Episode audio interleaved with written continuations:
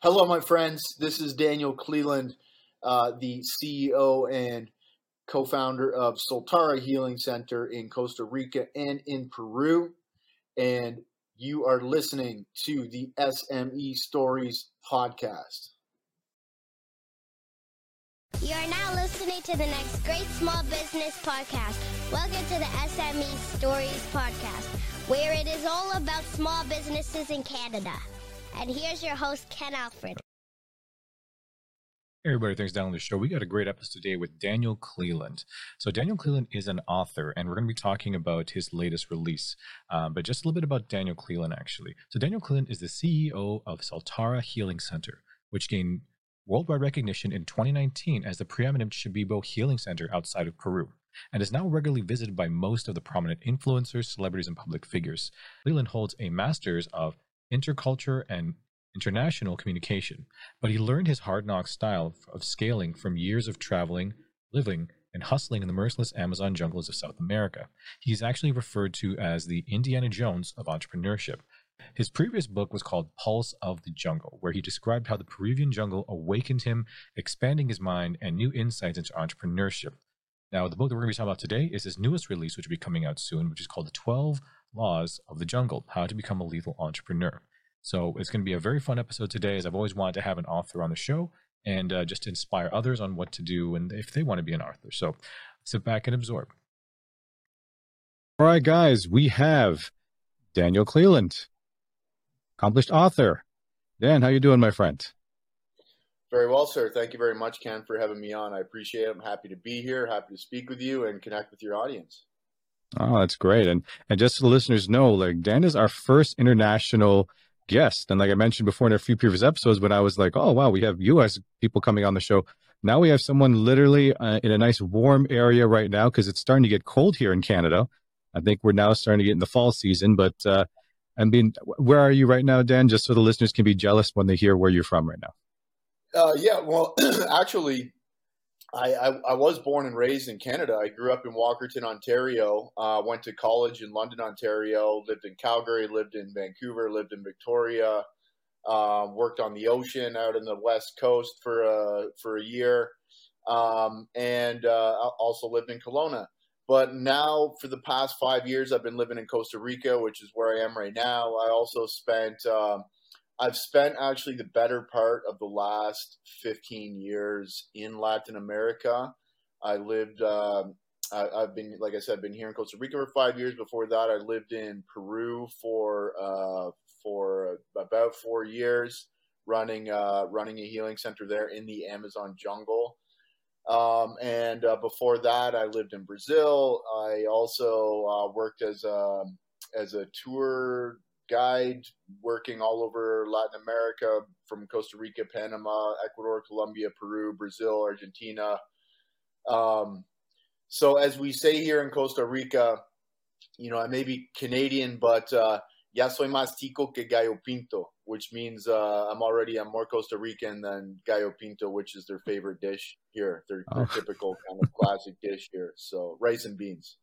Rice and beans. There you go. And you know, so you can hear where all all the places he's been. So Dan's only just a little bit. He's only been. He's only seen the world just a little bit, right? Compared to most, most people, mostly, mostly the Americas. uh, I haven't done a, a, ton around like Asia or Af- I haven't been to Africa at all. I've been to Europe uh, a, a, a, little bit. Um, you know, maybe six or eight countries in Europe. Uh, maybe, maybe two countries in Asia. I think Thailand and Japan.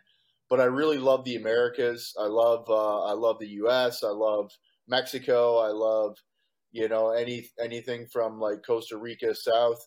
Um, so you know, I've I've just I've made a point to really kind of make the Americas my backyard. Yeah, no, that's great. I mean, and the funny thing is, I'll, I'll just make this a little bit myself here, but um, before I met my wife, Mrs. K, for the first 24 years of my life, I've only been to three countries. Canada, obviously, I was born in Canada. When I would play hockey in the U.S. for like those tournaments, and the one time I went to the Philippines in 1986. So up until when I was 24 years old, those were the only places I ever been. Now, my wife, she was born in Hong Kong, and now we've been to a lot of different places. So I appreciate those who've been all over. Like like and Dan, you went all over the place. Like you said, you haven't touched those other areas, but to me, it's like, well, that's just a matter of time before you visit Africa and other parts of Asia as well, right? Especially, you might have to do like your book tour where you're touring around the world, my friend, because you know you, you you're a couple you wrote a couple of books already. I know we're going to talk about that, so you know let's let's start with that. So, Dan Cleland, author, what's your story? Well, um, you, you mean the, the book story or or kind of uh, what what kind of got me to this point? I keep it open on purpose so people can go in whatever direction they want to go with that one, especially for especially how their company was developed and stuff like that. So we'll start with the developing your company. Let's start with that. Sure. Okay. Sure. Great. Um, and happy to uh, yeah happy to speak with a fellow Canadian. So um, yeah, I mean, I, I, I grew up uh, I grew up in Walkerton, Ontario. Uh, very fairly typical uh, upbringing in uh, in rural rural Canada. Um, you know, like I said, I just I went to London when I was 18, did some college there. Um, not particularly uh, stellar in terms of uh, grades in either high school or college. Not so much because I was dumb, but because I I, I was unmotivated, I guess, and, and, and more concerned about kind of partying than uh, than uh, doing well in school. Um, but that basically left me uh, with few career options when I got out of college at kind of 23. So I got into sales work and just uh, you know kind of uh, went uh, went uh, into the sales industry and moved up the ladder in sales. Got to a point around 25 where um, I was just utterly unenthused with with typical, you know, like you kind of when you're going when you're growing up, everything's fun and everybody around you's like concerned about partying and having fun and going out and meeting girls and stuff like that. Um, but then around 25, you know, people start dropping off. They start getting married. They start getting careers. They start getting older. They start getting boring. and uh, at about that point, I found um, I found myself wanting to continue the adventure. So that's when I started traveling. I uh, I made a trip to Brazil when I was 25. Um, it was a very like very much uh, independent thing. I was living in Calgary at the time, working a sales job, an industrial sales job, and uh, I went down to Brazil. I I bought a big map. I I learned about the country. I uh, learned a little bit of Portuguese, and um, planned a journey down there for six weeks it was uh, it was super exciting. I went down there, went started in Rio, and then went down down south, down through Paraty and uh, Grande, and then down to Florianopolis, and uh, and then back to Rio, and ended up spending the last few weeks like working in a rooftop patio bar, making caipirinhas and partying until four or five in the morning every night, meeting a different girl every week, and um, and uh, having just the best time of my life. And then I go back to Canada to Calgary in the middle of January, and it's like freezing, and um, go back to the sales job, and I'm like, yeah, this is this is not going to cut it for me anymore.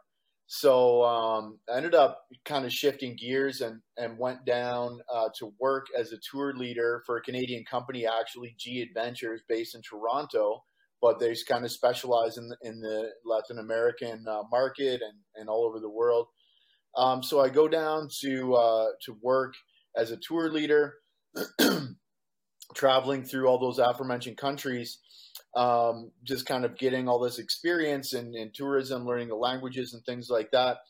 Um, and uh, and then you know I, I, ended up kind of wanting to do something a little more uh, impactful.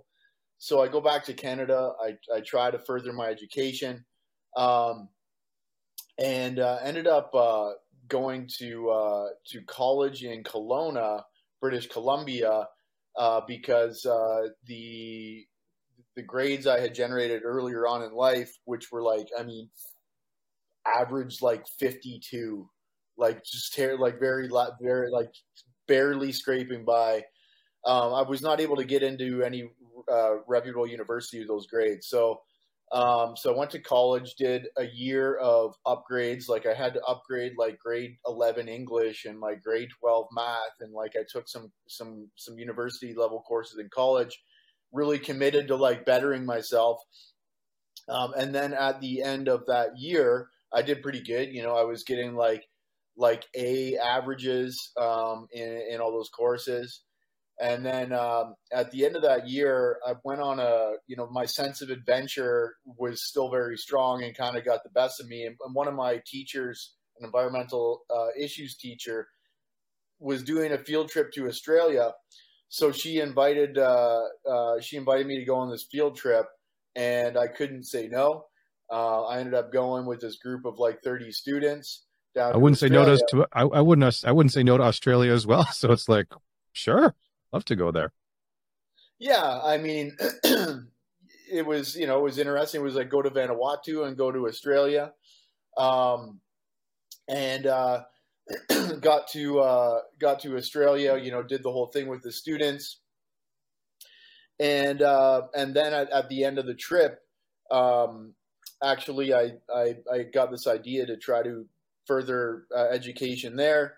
So I, I ended up staying in Australia, taking a big risk, getting a door to door sales job, uh, and uh, and then all the the students go back. Um, but that turned out to be an errant decision, and uh, and over time, uh, that whole like experience in Australia just went to complete shit. Long story short, um, found myself in like a very challenging place and that culminated with climbing a mountain one night and falling off uh, climbing a mountain wasted one night uh, oh falling off falling 20 meters free falling 20 meters and uh, and breaking my femur and my pelvis and spending the next uh, 40 days in the hospital in australia. And um, uh, that was you know I'm, I'm going on 30 at that time basically have like nothing going on for myself. So like just just in terms of connecting with your listeners, like every entrepreneur has their own kind of aha moment or their own moment of like, you know, for whatever reason, whatever pushed them into business, it was like I'm not getting what I want from life or like I want I need more cash, I need more options, I need more time, I want more control over my destiny, whatever it is. And and this was kind of the point for me because I'm like 30 years old, laying in a hospital bed, all busted up. You know, I've got no career, I've got no money, I've got no track record. The the one major effort I made to like start putting my life back together by going to college that one year, you know, went completely off track when I stayed in Australia to work this kind of sales job. Um, and uh, you know, when you're turning like 30, the world starts measuring you based on your actual achievements, not about your potential, about how how smooth you can talk or whatever, how well you know. Mm. It's like what have you done? You know, especially like girls when you're, you know, when girls are kind of uh, getting up in in age like that, they're like, you know, they want a guy who's responsible, who's able to provide, who's able to, you know, take care of them, provide some material resources. Um, so I found myself being less and less successful in the romance market as well as I became less and less successful in in the in the economic market.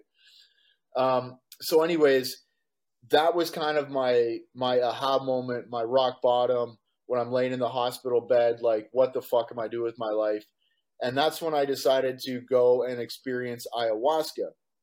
And I'm sure some of your listeners have heard about ayahuasca but um, for me, it was really about getting control over my life and really finding my vision and finding my path. And um, and because you know, fortunately, because as I explained, I had like this kind of foray into Latin America, working in tourism. Um, I, I knew the area, and so I went to experience ayahuasca. This is back in 2010 and it, it basically really helped me get a grip on my on my life and and kind of set myself straight um, in a very rapid way. Um, so I started uh, leading group tours down to uh, down to the jungle to do ayahuasca, um, utilizing that experience I had leading tours in the past, and I was doing that to kind of subsidize my own study with the plant medicines, and um, and that really just became like not only uh, functionally a cure for my list my aimlessness a cure for my depression a cure for my self kind of contempt for making so many seamless, seeming mistakes over the years but uh, it also became the service that undergirded my my adventure into entrepreneurship. So you know, kind of from that point, I basically after having so many experiences of hating jobs, like like just being absolutely miserable in every single job that I ever had, which is why I was like jumping from one job to the next, you know, every six months or every year. And I'm sure a lot of your listeners can identify with that. Um, just being utterly unhappy with the typical job, which is why you go into business. Um, uh, you know, I, I, I basically decided that entrepreneurship was the way forward. So I started studying entrepreneurship and learning from people like Tim Ferriss and you know Tony Robbins and and um, and podcasts like this one where you know you're you're able to just consume consume consume this great content and learn from other people who have walked the path before you learn learn what they have to say and teach and then bit by bit I built my business from a one man operation, uh, you know, to uh, like bootstrapping with my own money, working a sales job in Canada, and kind of you know managing my own web content and my, all the sales and the budgeting and the payment processing and all that kind of stuff, and then going from there to you know two people to four people, then you know now we have about I think 40 people in the organization. We have three locations, one in Peru, two in Costa Rica uh, you know, multi seven figure business. Um, and, uh, you know, it's life is life is great. And this is, you know, I guess since that point, since that low point in the hospital bed, it's been about what 12, 12, 13 years or so. And I've been fully on my own for about 10 years now. Wow. That, it's, it's a lot to absorb in that story there. And, and thanks for that, Dan. Like, you covered a lot of ground. I'm like, all right, guys, we're done with the podcast. No, I'm kidding. We have a few more questions for that, obviously, because you went through the entire journey and like all these different things. And you had your aha moment when you were just laying in the hospital bed. And, you know, I mean, it's great that you're able to turn this around already. And you're like, staff of 40? I mean, wow, that, that's something that's a nerve. So, what makes your business so successful? compared to like other business that you've you know seen or or you talked to other owners or anything like that what makes it so successful well i mean uh, that's what that's what the whole book is about the 12 laws of the jungle which are the basically the 12 principles that i have seen being put into practice um, uh, over the over the years. Um, but uh, yeah i mean there's a, a, whole kind of collection of things like first of all um, first of all the some of the, the, the, the, more difficult experiences I've had that have tested my will have allowed me to really weather the, the storms of growth because growing a business is, is very hard, especially if you're, you know, if you're, if you're not super well capitalized um, or if you're in a risky market, um, you really have to have grit and endurance to sustain yourself and sustain the organization through the really stressful and hard times. So I think having having um, tested my will uh, before getting into business was one aspect that allowed me to to really stay stay strong throughout the hard times and, and keep everything afloat and bootstrap things when I need to or go on like emergency fundraising hunts when I needed to things like that. But I think in terms of this business, Soltara, it's really the people that the people um, that we attract into this organization. Uh, I mean, first of all, you need to have a strong market for your product or service. Like that, you, you know, you need to. If there's no market, you're not going to sell anything. But um, you know, we found a really good market. The timing was good for this particular business. But what really sets us apart um, is the amount of talent that we brought into this organization. And there's a certain there's a certain uh, nuance to attracting super top quality talent. Um, you know, you you really have to put your people first. So I actually have two chapters in the book that are about uh, about the team, about people. Law six is build your masterful tribe, and uh, law 11 is let the village eat first. Um, and by the way, the, the the first point I mentioned there, law one of the book is the jungle doesn't care. The jungle doesn't care if you live or die, and nor does the market. Um, so that's kind of about upgrading your mental toughness. Um, and then you know, law two is um, shape your mind to warfare. Law three is learn to hunt, which is about selling. Uh, law four is set your destination, which is about vision. Law five is map your route, which is about setting a strategic uh, a, set of strategic checkpoints. Law six is uh, build your masterful tribe, which is about attracting top quality talent. Law seven is plan for snake bites, which is about uh, building resilience against betrayals and setbacks and downturns and stuff like that. Law eight is master your resources, which is about ensuring your business has uh, uh, abundant profits to uh, to keep your organization healthy. Law nine is sharpen your spear, which is about getting yourself into prime fighter condition um, so that you don't miss opportunities when they come up spontaneously. Uh, law 10 is um, uh, Law 10. law 11 is uh, let the village eat first, and Law 12 is uh, prepare for winter, uh, which is uh, which is about um, preparing for the inevitable economic winters, which is we're entering one right now. Yeah, and sorry, can you just repeat Law 10 actually? Because I think you just cut out there just for that split second, and then when you came back, yeah, was you no, already into Law 11? I actually uh, yeah, no, I, I actually can't remember what law ten is. Right you got now. a lot of laws there, my friend, and, and this is the these are the, this is the the rules that you follow, how oh, you wait, build. Law, law oh, 10, you got it.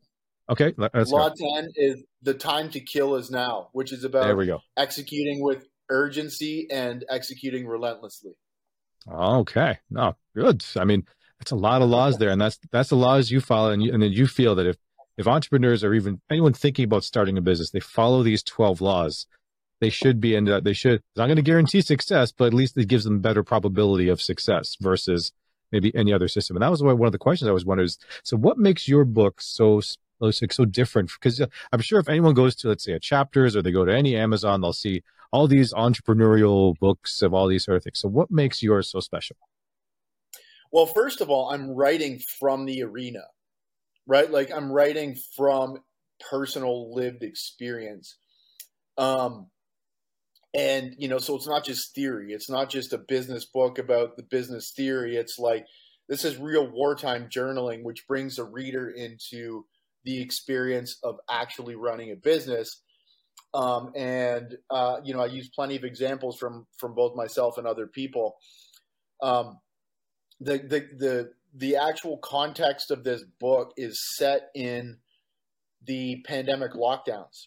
So, um, so I actually started writing this book just before COVID hit.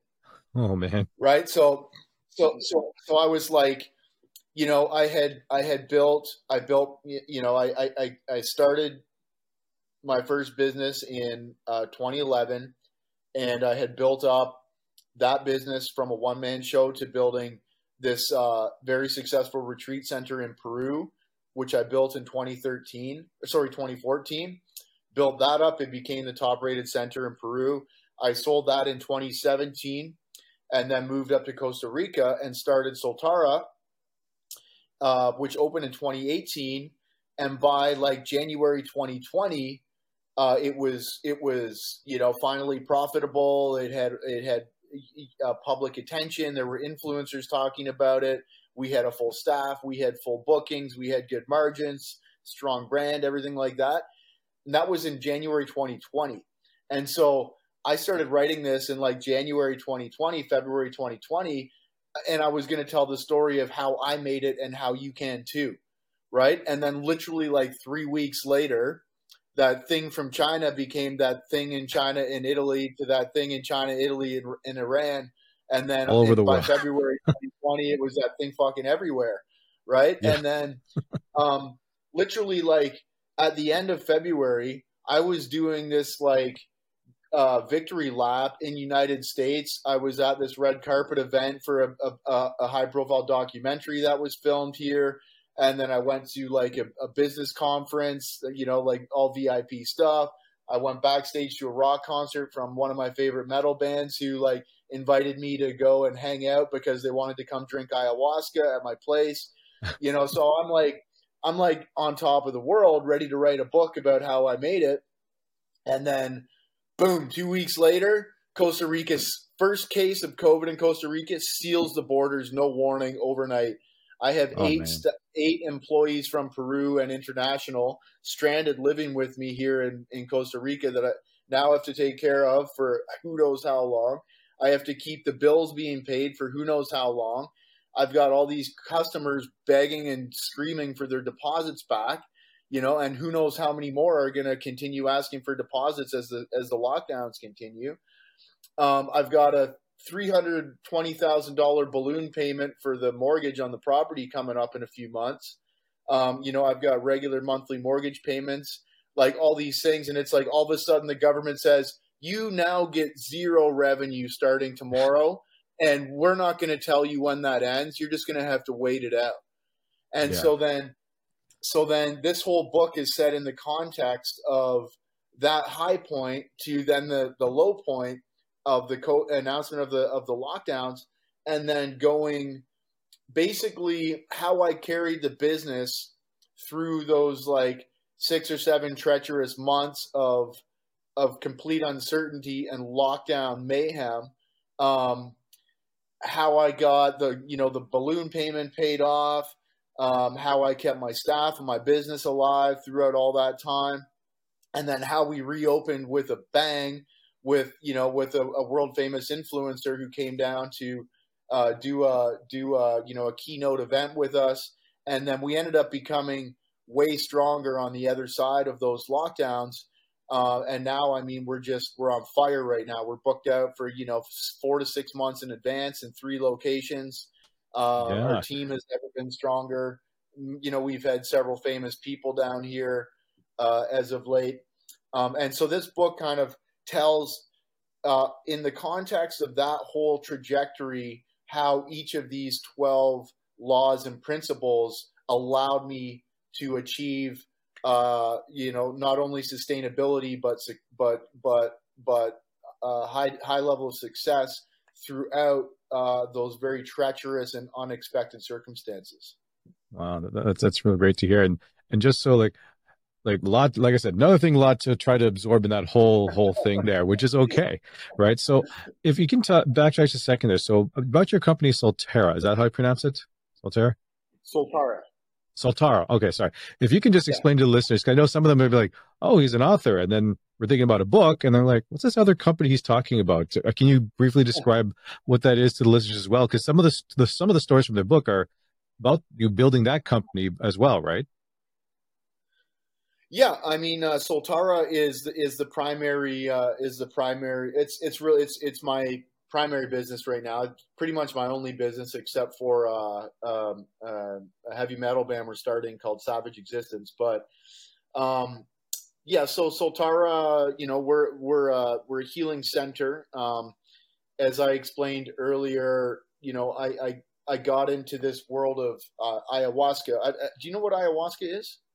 Tell that to the listeners as well, just in case, because I might just so I don't, uh, so I can nod my head and okay. say yes, but it's nice to hear the, okay. the official version of it.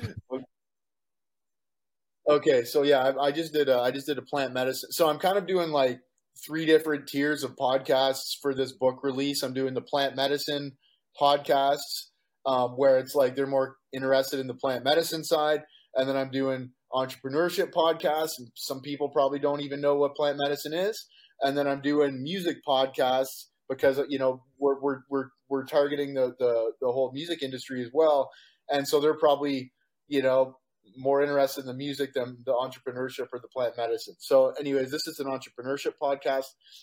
So, plant medicines and ayahuasca. To explain what this is, um, ayahuasca is a traditional medicine, plant medicine um, from the Amazon jungle and um, it's generally composed of of cooking two different plants from the Amazon together in a pot with water. One of those plants is called Banisteriopsis caapi, which is a vine, um, also known as the ayahuasca vine. And that is then like kind of beaten and mashed traditionally with with hammers or like a steel bar or like a stick to kind of break off the bark and smash up the vine a bit. Then you put that in a pot. Um, and then it's mixed with the chacruna leaf, which is uh, viridi, um, and that contains uh, uh, dimethyltryptamine. The vine contains monoamine oxidase inhibitor, which then allows that dimethyltryptamine to be absorbed by the stomach. Um, so you cook those two things together, it becomes like a, a very highly concentrated tea. And there are a number of uh, of uh, like indigenous traditions or other spiritual religious traditions. For example, the Santo Daime in Brazil, the União do Vegetal in Brazil, um, and uh, and they work with this plant medicine in a spiritual context, which is like it can be used as a sacrament to connect with God or spirit or or nature. Um, it's it's also very effective for like uh, um, you know battling addictions or or healing PTSD um, or kind of connecting with your life path or opening up creativity or improving relationships or really understanding yourself. For me, it was very useful for um, really toughening up my mind and finding my life vision.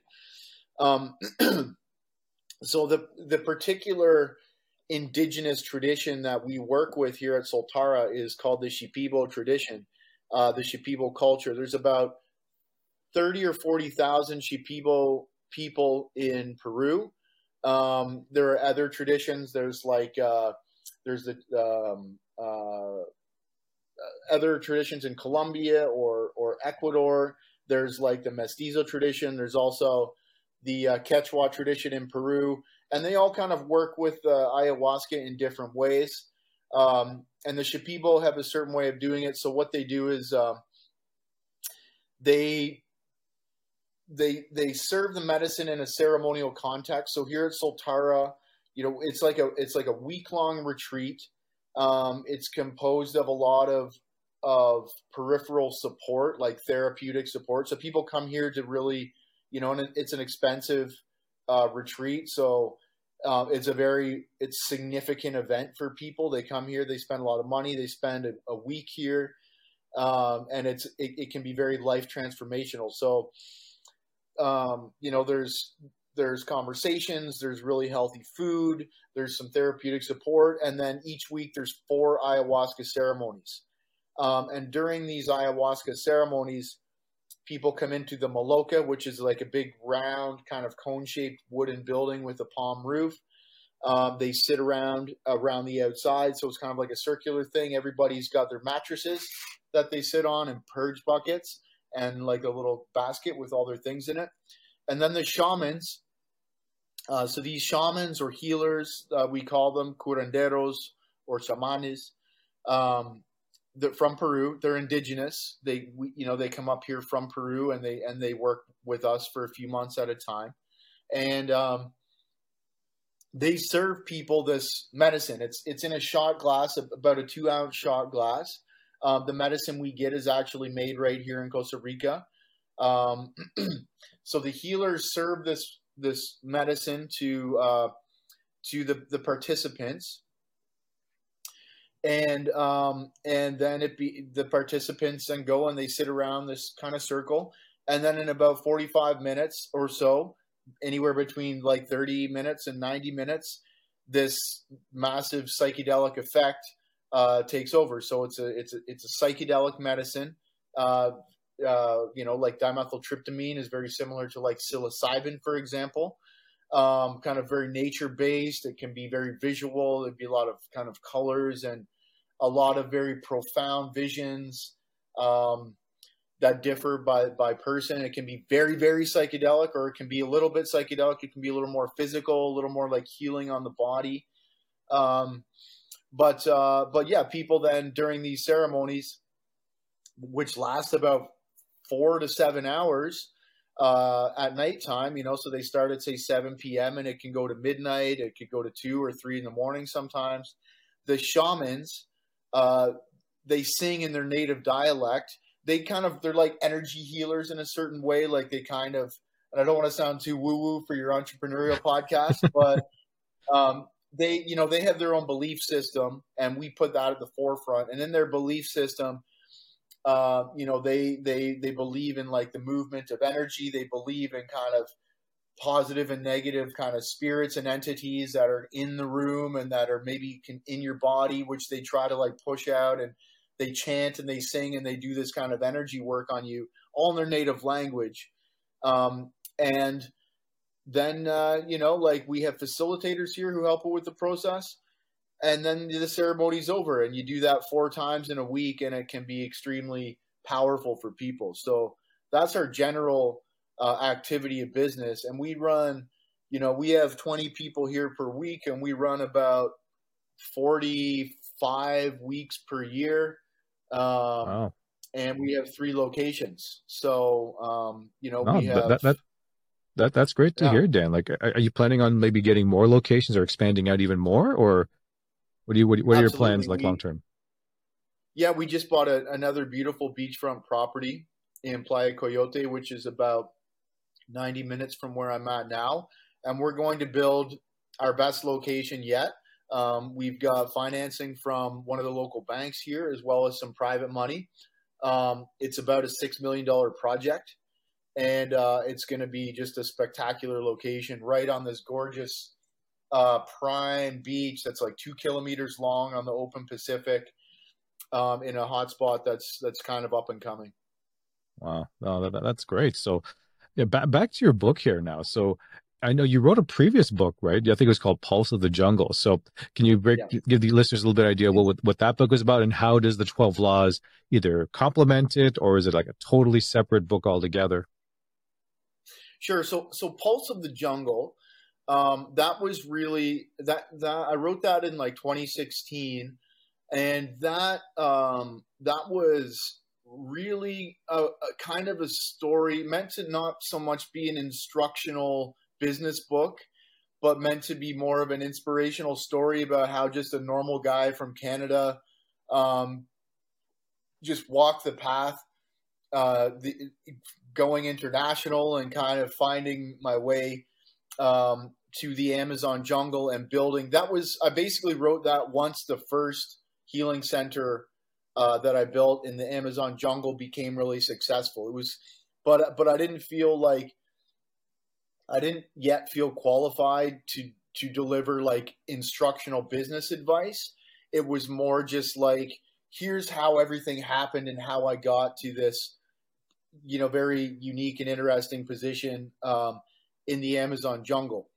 Uh, and it also included some stories from other people about how uh, you know, ayahuasca, this medicine I've been talking about, had had impacted their lives in a in a long term way, not just in like an experiential kind of here's how crazy my trip was kind of way, but but the actual meaning that it had for their lives.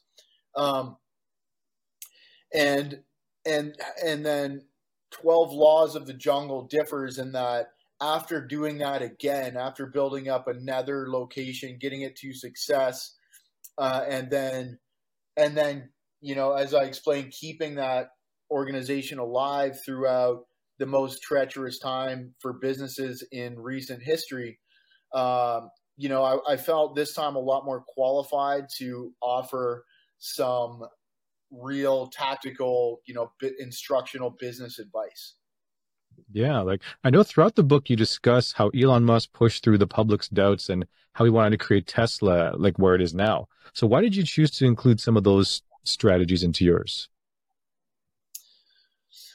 Well, um, like why did I include Elon in the book, or or so why did you choose those? To, why didn't you choose? Why did you choose some of his strategies to incorporate? Like obviously, because some people yeah. might say, "Oh, well, because look at where Tesla is." That so wouldn't we all want to mimic that, right? But is there more to it than that, or, or like uh, you really mentioned it throughout, right? Yeah, I mean, it was it like like that example was just outlining how how strategy is so important in in business and like sometimes you have to put uh sometimes you have to put the horse before the cart um if you want to uh really advance your destiny forward. And so that was just that was just about you know strategic. That was an example about creating strategic checkpoints in order to reach your final destination. So you know Elon's final destination um, was he you know and his company mission is basically he wants to help accelerate the world's transition into uh, renewable energy. Right, noble noble uh, uh, goal. Um, the problem with uh, renewable energy uh, is that the, the, the public's perception is uh, is not extremely favorable from a functional perspective. Um, and when he wanted to build electric cars, when he was starting this industry, he thought that electric cars could be really good, but the public didn't. Um, and his goal, you know, in support of transitioning the world to renewable energy was to have you know majority of people owning uh, electric cars like a small you know kind of electric car that's as i call in the book a wimpy eco-conscious electric vehicle. Um, but but anyone who had tried electric cars in the past had failed um, either on performance or on uh, saleability because nobody they're just the demand wasn't there. Um, so what he did before he could get there, he knew that he needed to change public's opinion on electric vehicles. So instead of creating like his end goal first of like getting this affordable, you know, like the Model 3, which is like mm-hmm. this affordable kind of small compact car that runs on electricity that, you know, should be ubiquitous throughout society, that kind of style of vehicle. Um, like he knew that he needed to shatter people's perceptions of uh, electric vehicles first. So instead of starting with that one, he started with the the Roadster, which was just meant to be like the most like preposterously high performing and like ego stroking uh, vehicle that he could possibly create. So he, you know, worth two hundred thousand dollars, but it goes zero to sixty in like two point five seconds or something like that you know, and um, it looks awesome. He built it on a Lotus body, and it was like, wow, damn, that was the first example of electric cars that could actually beat a Lamborghini, you know. So then that that raises people's eyebrows. It's like, okay, and then he went from that uh, to building the Model S, which was a hundred thousand dollar car, but equally as high performing um, and a little more functional in terms of it being a sedan. Um, and then you know starting starting the wave that way, getting the early adopters who are highly capitalized to come in and buy these high performing vehicles. He started building his company, building their experience, building their name, building their profile.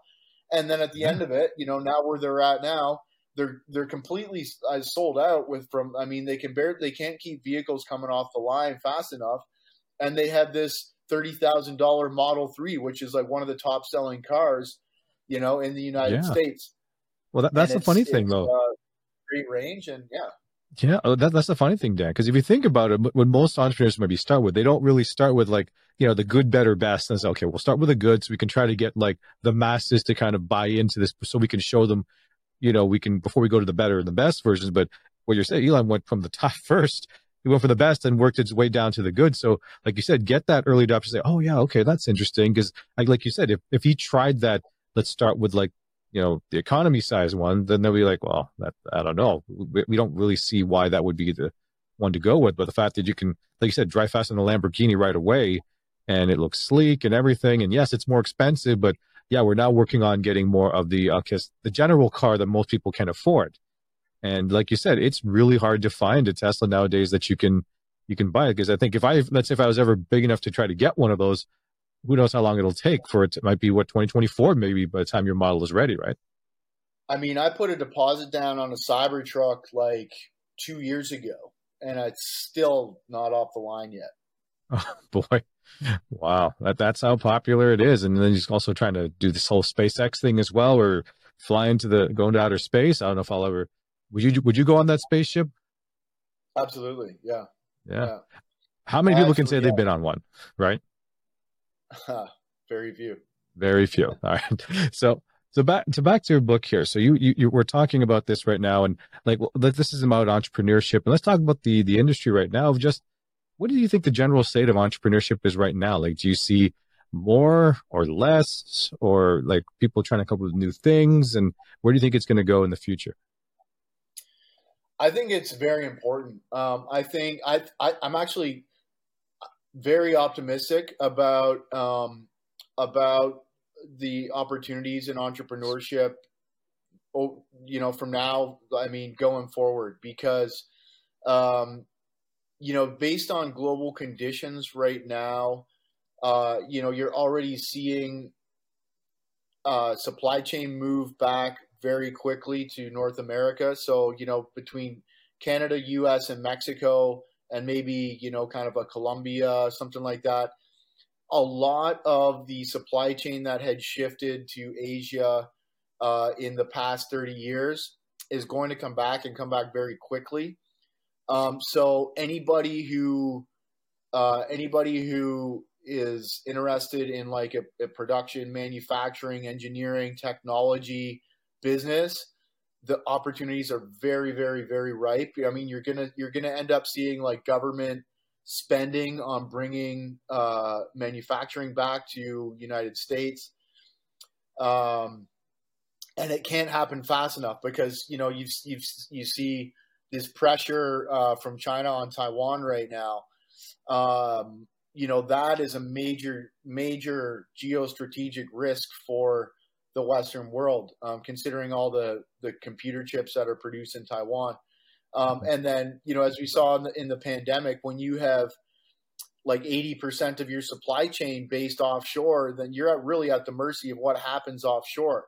You're not, you know, like, and, and, and that can really uh, that can really uh, damage your society at home. So you're going to see a yeah. lot of manufacturing coming back. So I think you know, um, for entrepreneurs, there's huge opportunities in manufacturing uh, stateside, but also at the same time, we're about to go through a very difficult economic situation. Um, there's there's uh, more than likely to be an extreme crash or recession basically imminently, especially if any of these conflicts get any worse or if China goes into Taiwan, which is, mm-hmm. you know, more likely than not to happen in the near future. Uh, it's really gonna it's really gonna make it hard to get anything done. So I would say, you know, hang on to your cash for the next year or two and, until things start picking back up, um, or uh, you know, wait until wait until some deflation happens uh, before you you start buying property or equipment uh, because right now prices are high and it's about to go for a dip. Um. But but you know optimistic about about the medium term to long term. Um, I've done a lot of reading on on uh, geopolitics and uh, geography and stuff like that. And I would recommend anybody to look up a guy named Peter Zeihan, uh, Z E I H A N, or if you're in Canada, Z E I H A N, Peter. Um, he's got awesome, awesome, awesome information about uh, uh, about how you know the next like zero to 30 50 years plays out in terms of um, you know global economics and and geopolitics and stuff like that yeah, no, like I, I, totally agree with you're talking about. Like I think the pandemic really showed how countries were who are so reliant on importing all their stuff really kind of got left, you know, left holding the bag because like I think I totally agree that I think I know Canada as well, they're trying to bring in more, you know, be more self-sufficient, which I think every country should try to be as self-sufficient as possible, right? So I feel really bad for like the third world countries where like 95% of their stuff is imported, right? They're, they're oh, they took a huge punch in the gut on that one. And and I, I, like you said about the creativity because that's how this podcast kind of started. I wasn't planning to be a podcaster. I was just doing some website mobile testing that needed good quality audio. And uh, you know, I was like, okay, what else I can use this equipment for? And for some reason, I thought podcasting, but I was like, I don't know about what, right? And then I, I'm watching the news, and like I tell people, if you want to be depressed, listen to the news. But I was listening to the news and hear about all these small businesses kind of going under right? And they're following all the rules and the lockdowns, and they're all getting screwed over. So I was like, okay, well, let's hear some that of their was, stories. That was the most infuriating thing I've ever experienced in my life, man. Absolutely. These idiots in yeah, government like, who have no idea what it's like to build an organization you know, and and they they just treat businesses like you know a dime a dozen, um, making these insane rules that basically yeah. just how many hardworking people just got completely screwed over, and not by necessity. I mean, then when it, when they felt like it was just like, okay, we're going to stop talking about all this stuff now. We're going to stop fear mongering now. Everything's back to normal, even though like same amount of people are going to the hospital or whatever. Like there was, yeah, it was just, uh, it was utterly, uh, utterly uh, infuriating for me. Yeah, I mean, I think unfortunately all the governments kind of dropped the ball on this because they took what I call the shotgun approach to to closures as opposed to being more like a sniper rifle to really understand okay what's really causing it and we we we shut it down sector by sector versus everybody shut down right because some businesses couldn't handle that right like and, and it was really unfortunate that a lot of people unfortunately didn't didn't survive it right and unfortunately, they still had, like you said, like you had your experience yourself. You still had the balloon payment, you still had your mortgage payment. All the expenses were still there, but the supports yeah. for the people were either not there or they were only there and only covered just a little bit, right? And you still had to find like ways. Canada, the Canadian government, um, you know, offered a forty thousand dollar loan, Canadian dollar loan, which is like thirty thousand dollar US. And it's like, yeah, but my balloon payment's three hundred and twenty US. So like, what's this going to do for me? You know, my monthly expenses are yeah, like that's not going to US, like on lockdown. So like, what is what's this going to do for me? You know, so like it's just clueless people virtue signaling and trying to just you know show how ethical they are without being practical in any in any in any way. Um, yeah, that was uh, that was at least yeah, Costa no, Rica, it, you know, Costa Rica was actually really sensible about it. They were they overreacted at the beginning and they just shut down the whole country for like six, seven months. But then once they realized that they're about to lose their whole tourism sector and that people were going to actually go hungry and they were going to actually lose all their tax revenue and these the real estate sector was actually going to collapse, they were like, okay, uh, we'll open the borders. So they just opened the borders in November of 2020 when uh, so many other countries were still freaking out, like Canada for one, Australia, mm-hmm. you know, um, and uh, but you know Costa Rica and the U.S. opened up, and we survived the first year. Uh, we basically survived all of 2021 on 100% American clients. Oh, really? Oh, yeah because everywhere else like wouldn't let people leave or like the like the regulations were too ridiculous. Yeah. It, it, it, was it was pretty tough. I have to definitely admit. So, uh, hey, you, do you need a voiceover? Well, look no farther. Northway Capital Group has your answer. Commercials and explainer videos, AVR and voicemail, health and wellness, corporate training and e-learning, announcements, documentaries, and biography contact us on social media or email us at northwaycapitalgroup at gmail.com. Now it's time for tips from the pro. All right, t- tips. We're going to hit our tips from the pro segment here. So this is more like we're going to say we want to try to get into similar space of yours. In this case, about the writing process, but also like see we can see what type of landmines we can avoid that you might have stepped on there, Dan. So I guess the first uh, question for this one is what what is the actual writing process for you? Do you do you set the mood in a certain way? Do you just if it's something just comes to mind, do you just start writing? How, how is your writing process like? Well, I uh, I hired a, a, a co-author, um, Matt Cartagena, who uh, who helped me uh, with this particular book. Um, I had a co a co-author for the first book as well, but with with this book, um, it was very it was an interesting process because you know I was just I was right in the middle of of uh, you know this whole kind of pandemic survival process. So so I'm you know every single day I'm I'm I'm in the arena making making uh, moves on the business chessboard, and then at night uh, me and uh, me and Matt Cartagena would you know we would have a call. He would interview me and like record the calls, and then um, and and we would kind of distill uh, distill the lessons that I was picking up from that business chessboard, and um, and um, you know put those down in a in a digestible and succinct uh, and engaging way, uh, and then you know it's kind of a back and forth process of I would kind of set the tone for the chapter um, with like you know a one or two page uh, uh, uh, overview, and then we would we would have these interviews, and he would extract. Uh, his company's called Unpack Genius, and so it, it's kind of self explanatory. Uh, he, he he works with people to kind of unpack uh, what's what's in their mind. So we would do this. He would he would record. He would put together, you know, like a a chapter and then he would send it to me and then I would kind of edit and make suggestions and things like that. And that's how we that's how we did the whole book. We got it done and then it was um, and then we went to the publisher and then you know the publisher reviewed the whole manuscript and made a couple of suggestions and um, and then we took it from there. Nice. Wow. It's, so it's good to have help. I think some people think they have to write the whole thing themselves.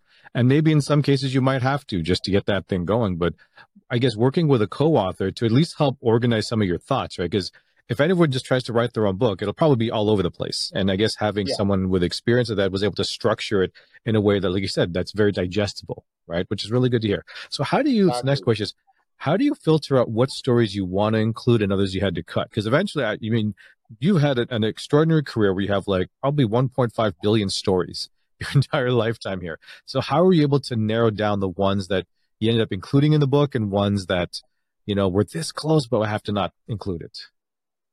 Yeah. I mean, it's just a matter of like, um, intuition or, you know, you're, you, you just, want to be very careful not to have something like really kind of long and, and monotonous and you want to keep things kind of tight and, and punchy. So that was just an interactive process between me and matt. We didn't really you know have a set system. It was just kind of analyzing on a case by case basis. No that's great to hear. So what should an aspiring author i guess what type of things should they be careful of when they start to try to write their own manuscript or their own book like i know you mentioned before not to get too uh, long-winded for when some of these chapters. Is there any other tips you can give them to say, okay, I know even you had a co-author that we helped this, but here's some things you might want to be careful of. Yeah, I think um, I think uh, a trap that that some people can fall in when writing is is making the book about them when the book should be about the reader. You know, you want to you want to make sure that in every sentence your objective is to deliver value to the reader rather than you know talk about just like like you know your yourself or whatever if you're doing a nonfiction book. Um but uh yeah i mean i'm i'm not i'm not the pro on in terms of the actual uh content. Um but you know because i had i had the co-author there who really uh, helped with that but um i found that as one of my uh, one of my pitfalls is you know it's it's your life, so you know all these things are important to you, but a lot of those things are not important to anyone else. So you really want to be careful of like you know not boring the reader by by uh, talking about things that aren't important to them. Right. Yeah. Like you want to have a little bit of that hook and that that that nice big event that happens in the end. Like when my wife tried to explain to me what the story she was trying to go through, where at the end of the day, it was like my aunt in law wanting to buy a melon and the price was too expensive. And she was, my wife was taking me on this journey where it's like, so she wanted to buy a melon. She's like, yeah, you think you could have started with that as say that, as opposed to telling me on this 10 minute tirade of all the things she was kind of going through to find the perfect melon. I'm like, okay, I, I could have done with just saying she found a great melon at a great price. Oh, good. We got to the end of the story. Excellent. Versus uh, that other thing. So, what what about this situation? So, what do you find is the best tips for now for the entrepreneur that has to deal with either a difficult client or difficult staff? Like, what's your you, you run a company of like forty people, like you said, and growing. What's your best uh, strategy for them on how to deal with that? What do you mean by difficult? Difficult could be whether it's clients not paying, or maybe it's difficult staff in general that are maybe they're toxic they're bringing some toxicity to the workplace. So how do you in your best opinion what's the best advice you can deal with or you can tell people how to how you how they should try to deal with stuff like that? Well i mean it, sometimes you just need to cut people whether that's clients or staff. Um, there's a lot of uh, business theory out there that suggests you know you should be constantly rotating out your you, you know your bottom 10% of staff or uh, your your bottom twenty percent of clients even. Um, Tim Ferriss talks a lot about the the Pareto principle or the 80-20 rule, where you know you've got some you've got a small percentage of customers who cause the vast majority of your headaches. You've also got a small percentage of employees who cause the vast vast majority of your headaches, and um, it's better just to get rid of those. You get rid of a small percentage of people, and then you get rid of the vast majority of your headaches. Um, you know, I also have a uh, a chapter in the book Plan for Snake Bites, which which provides a few kind of um, uh, strategies for for dealing with with that type of thing. But you know, sometimes money can make the problem go away if you've got, say, um, a difficult person who's trying to, you know, take you to court for something or um, or or betray you for something. Um, you know, you can sometimes pay your way out of it but the, the best prevention is always the best medicine. So if, if you're you're conscious about who you bring into your orbit, don't ever trust anybody completely because people are two faced. Um, and um, you know, it's almost like I, I kind of believe that everyone is going to betray you eventually. It's just a matter of when. So um, so you know, you just you just need to be careful, and you need to not put all your eggs in one basket, and you always need to have a backup plan but more importantly, just constantly be surveilling the landscape for uh, for potential uh, issues, and then try to eliminate, try to cut them out at the root as as soon as possible.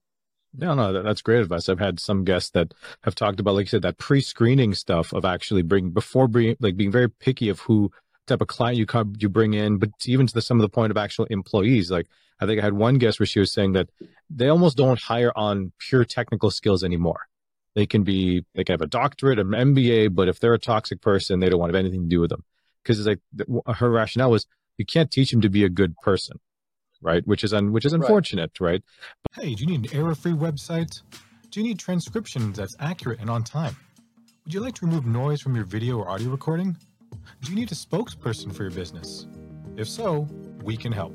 At Northway Capital Group, we are happy to announce that we are now providing website testing services, audio transcriptions, and audio cleanup, as well as spokesperson services.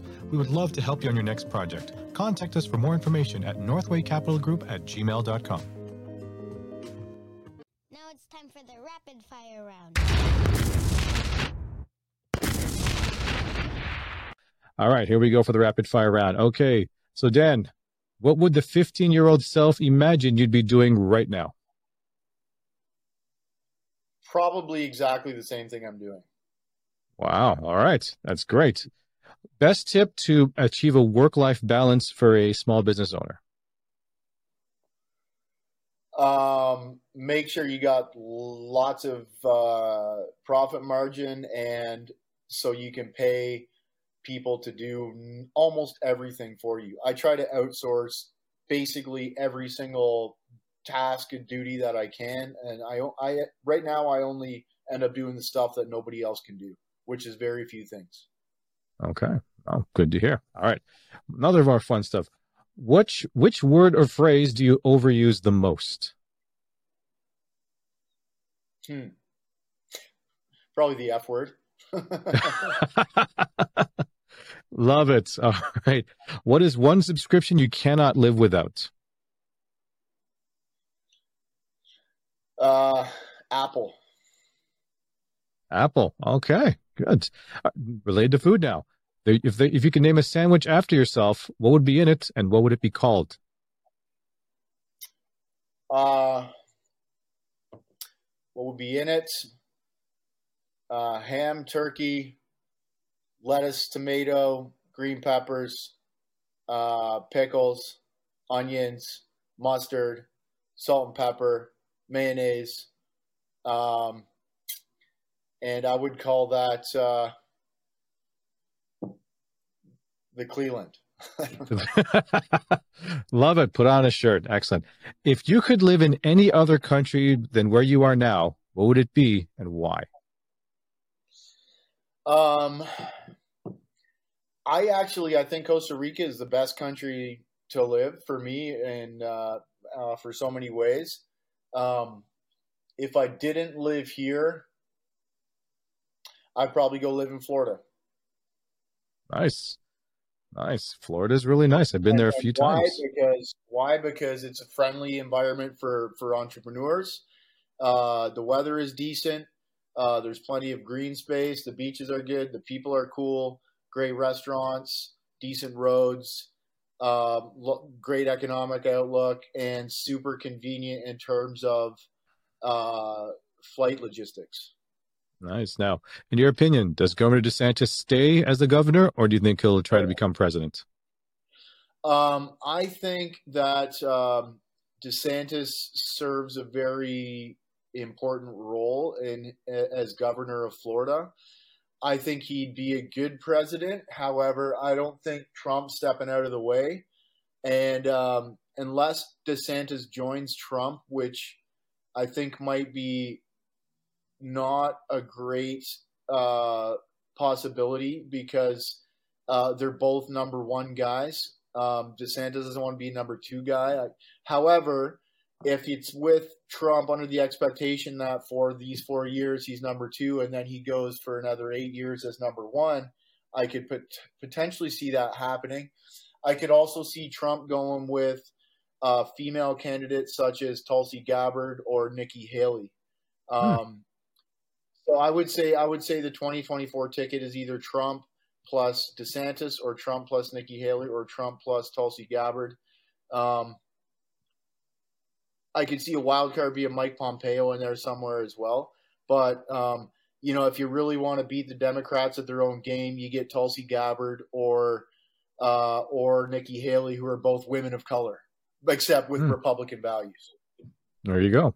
Interesting. It's curious to see how that, that's going to work. I know we still got a couple of years, or maybe actually no, less than a couple of years, right? Because now we're almost approaching the end of 2022. So can't believe yeah, it's almost so the year I mean, end. The mid the midterms are coming up. Um, the midterms are coming up in a couple of weeks, and I think yeah. if if the Republicans take uh, the House and the Senate, I think you're going to see Trump announce his, his candidacy right away, um, mm-hmm. and uh, and then it's going to be a battle for who's on the ticket with him. Um, but unless Trump, if Trump gets taken out by uh, by anything, whether it be one of you know the investigations that's that's breathing down his neck, or whether it be um, for any other reason, I think then you'll see DeSantis step up because he's the next he's the next popular guy in line. But if Trump can in hmm. any way, shape, or form run, it seems like he's going to be the guy, and I can see him getting uh, either Nikki Haley or uh, Tulsi Gabbard on his Tulsi. ticket. Interesting to hear. All right, last question on here. As to all my guests there, Dan, what is your theme song and why? So that that song hits, you're walking down, people hear that song, they're like, "Oh, Dan's coming." uh, geez, that's a good question. Um, how about I'll plug my own band, Animals by Savage go. Existence. There we go. The that's the theme song. yeah, Love it. Animals by so, Savage Existence. Go check it out on Spotify. Oh, well, we'll definitely send the links out to the users as well as where. So, where can people find the book for right now? Dan?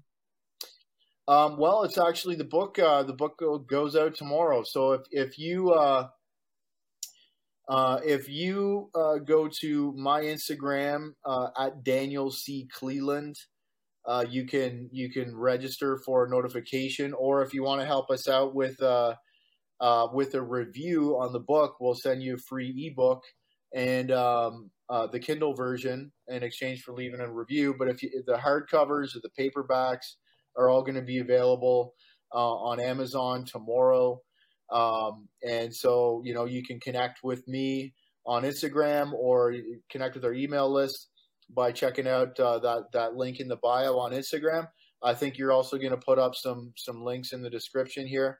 Um, but uh, yeah, Daniel C. Cleland is the is the main hub, or at my website if you're not on Instagram at danielcleland.com. Sorry, www.danielcleland.com, and you can we'll have wow. everything up there.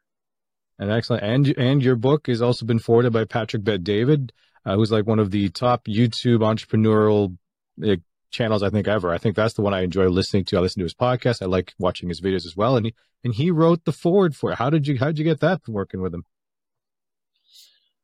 Uh, well, um, that's uh, law three of 12 laws of the jungle learn to hunt. And, uh, and, and that law, I talk about the law of reciprocity. So, you know, I got involved with his community.